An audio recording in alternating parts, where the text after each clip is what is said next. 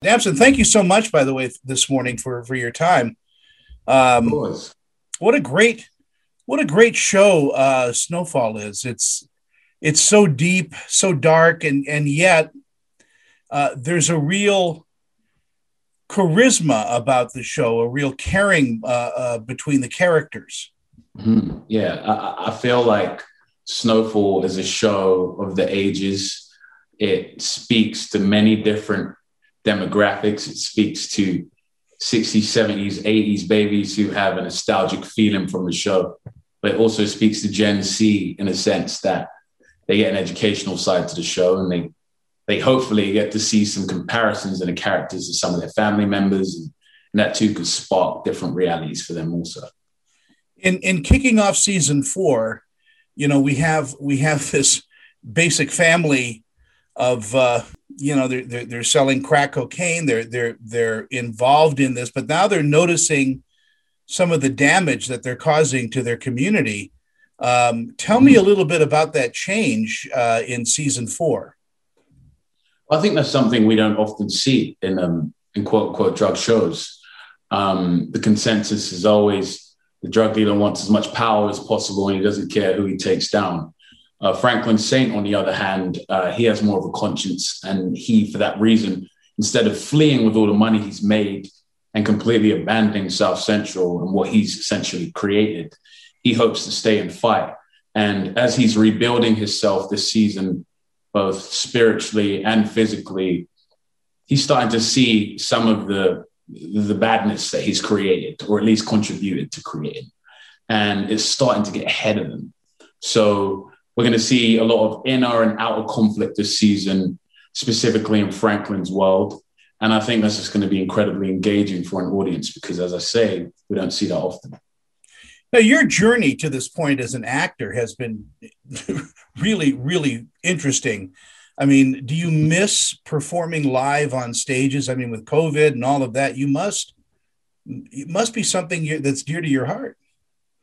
I don't miss it, man. I hated doing that stuff. it was um, I, I, do, I do, man. You know, um, I haven't done a play in a long time. Uh, I did a lot of plays in London, and just that human interaction is what acting is all about. That's where I get most of my tricks also. Mm. So uh, the less we get to have that, um, the worse off it is.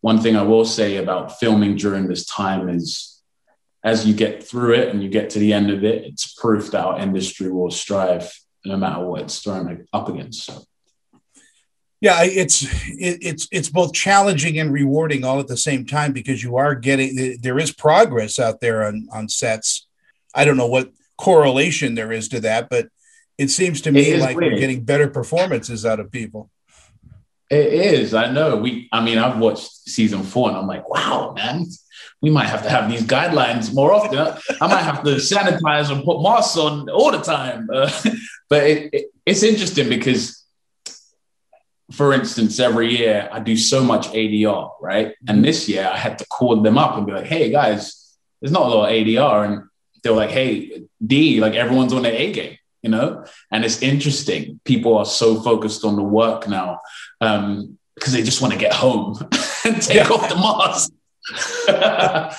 so it's really interesting. But um, as long as the work, the work is prestige and and as long as we're giving the viewers what they what they love, then then I'm happy the correlation I wanted to draw between your theater work and and uh, Snowfall, there's something very Shakespearean about this series, and I'm not sure if if I've got my finger on it right, but it's certainly something of. It seems like we we're doing King Lear. Wow! hey, that's a huge compliment, man. Um, it is. It is in a sense, you know, and and and going back to that theatrical background and, and me studying just the works of all the pioneers and the giants that, that I stand on. I do see Franklin like that, and there's many comparisons and inspirations that I looked at in order to carve out this character, mm. um, and Lear was one of them. Also, weirdly enough, was um, Andy Serkis's Caesar and Planet of the Apes. I've never told anyone that before, but just how much of a leader he is. Um, that's a play in itself as well. That story. Uh, so it it really is interesting to to look at his journey, um, to look at my journey as an actor, and I can't wait for audiences to see how this story ends. In the coming year, will you be stepping behind the camera more and more, maybe with an eye to directing, writing an episode? I'm more interested in producing, um, and that's something we're, we're we're doing now, and and just going forward, it's about getting myself behind the camera as much as possible in that aspect, so I can create more opportunities uh, for people like me, for people who are from underprivileged backgrounds who don't necessarily even know how to get into this industry. That's my new calling as I approach the the, the wonderful thirty, um, and, and it's what I'm focusing on. Well, as soon as everything kind of lifts, I'd love you to come out here to Salt Lake and talk to some of the kids here and uh, who feel that they can't get a break. That would be such fun to have to host you out here. That would be amazing. What's the weather like in Salt Lake? It right now, it's crisp. It's cool. It's uh, you know it snows every so often. We had a bad snowstorm, uh, not a bad snowstorm, but a snowstorm this weekend. But it's beautiful place. I'll be out there, man. Salt Lake. Let me let me jot that down. It's a pleasure talking with you. Congratulations, season four of Snowfall on FX on and also on Hulu. Uh, terrific, yeah, right. terrific show. Thank you so much. Bless you.